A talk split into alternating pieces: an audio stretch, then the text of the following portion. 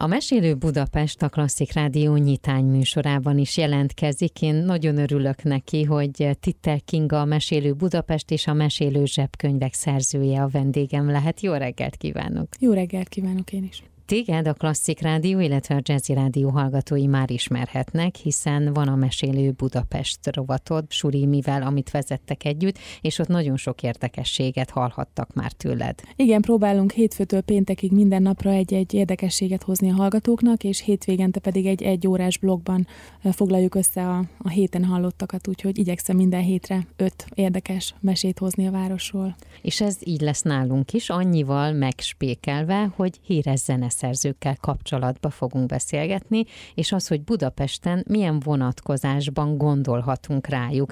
Meglepődtünk, amikor, vagy főleg ugye én nagyon-nagyon, de ha jól Én is meglepődtem is. a kutatás során, igen, nagyon meglepődtem. Hogy nagyon sok zeneszerző, illetve zenéhez köthető ember fordult meg Budapesten, és valami emléktábla, történés köthető hozzájuk. Az első ilyen, akiről beszélgetni fogunk, ő Haydn lesz. Igen, hát amikor elkezdtem Haydnról magamról anyagot gyűjteni, mert mindig, ilyenkor mindig persze, mint mindenki, nekiállok keresni, és hát nagyon meglepődtem, mert eh, nem is tudtam, bevallom őszintén, hogy neki van budai vonatkozása, nem tudtam, hogy ő is adott koncertet, pedig erre sor került még hozzá 1800-ban, egy nagyon szép kerek évben. Igen, ugye Haydnnek szerintem így, ami a legjobban köthető Magyarországhoz, hogy ő ugye az Eszterházi hercegek szolgálatában állt, viszont ő Budapesten is megfordult. Igen, igen, tehát valóban ő inkább Fertőthöz kapcsolódik, hiszen ott uh, majdnem három évtizeden keresztül alkotott a család szolgálatában, de 1800. március 8-án a Budavári Palotában adta elő a Teremtés című oratóriumát, és méghozzá egy nagyon jeles alkalomból József Nádort köszöntötte ezzel a születésnapjára. Tehát ez egy egész hosszú ünnepségsorozat volt, aminek az egyik tagja volt, hát az egyik legnagyobb presztízsű eseménye volt nyilván az, hogy az osztrák zeneszerzőt itt köszönhették a Budai Várban, és ennek kapcsán most már egy emléktáblát is találunk a Budavári Palota C épületén. Ez nem volt mindig itt, hanem 2010-ben került föl a falra, de hogyha valaki arra jár, akkor ezt is mindenképpen meg tudja már nézni. Ki volt az, aki ezt a születésnapi ünnepséget szervezte? Igen, ez is nagyon érdekes. Az ifjú hitvese Alexandra Pavlova Romanova Romanova hercegnő készítette elő. Ez egy meglepetés koncert volt. Ha mondhatjuk, ők egy évvel korábban, 1799-ben házasodtak össze. Nagyon fiatal volt még akkor ez az orosz Romanov hercegnő, gyakorlatilag 16 éves volt, és hát eh, ha be akarjuk fejezni a történetet, akkor azt is elmondhatjuk, hogy egy évvel később, 1801-ben, amikor életet adott első gyermeküknek, ő meg is halt. Tehát mind ő, mind a közös gyermekük meghalt. Tehát uh-huh. nem mhm. volt hosszú ez a házasság egyáltalán, és nem tudtak ők sokat együtt élni, viszont nagyon szép volt ez ünnepi alkalom, amit a férjének, az újdonsült feleség szervezett.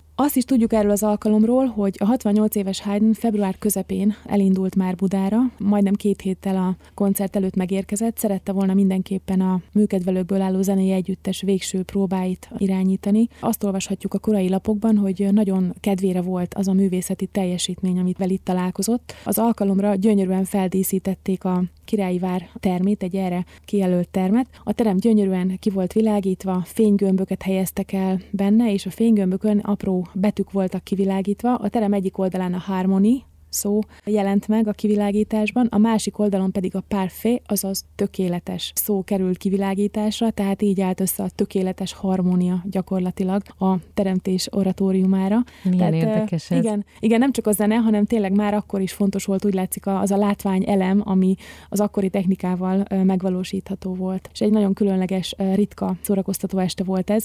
A Buda és Pest nemességének a legnagyobb része részt vett ezen az alkalmon. Ezt olvashatjuk a korabeli újságokból szempontból. Az is nagyon érdekes, hogy a Teremtés oratóriuma, mint mű, cím, a mai napig megtalálható az egyik utcanevünkben, amit nagyon kevesen tudnak, és én sem tudtam korábban, hiszen németül jelent meg természetesen a, a mű címe, Söpfung volt a, az oratórium címe, és ennek aztán a magyarosított változata jelent meg az Alkotás utca nevében. Tehát, hogyha az Alkotás úton megyünk, ott a déli pályaudvar mellett, akkor felejtsünk el erre gondolni, hogy ez egy nagyon jeles eseményt, az 1800-ban adott koncertet örökíti meg Haydnnek az oratóriuma nevét gyakorlatilag, vagy címét. Pedig ugye azt gondolnánk, hogy az Alkotás utca az valami nem is ehhez köthető, hanem hogy valami teljesen más történet lehet mögötte, vagy Igen. ilyen nagyon egyszerűen az, hogy mondjuk a szocializmusban mennyire jó dolog alkotni. Igen, bennem is ez volt, megmondom őszintén, fogalmam sem volt, hogy ilyen gyönyörű a története ennek az utcanévnek. Én nagyon szeretem a, a mesélő utcaneveket, azt gondolom, hogy tényleg szinte minden utcanév mögött rejlik egy történet, és hát ez a koncert, ez most egy újabb rejtét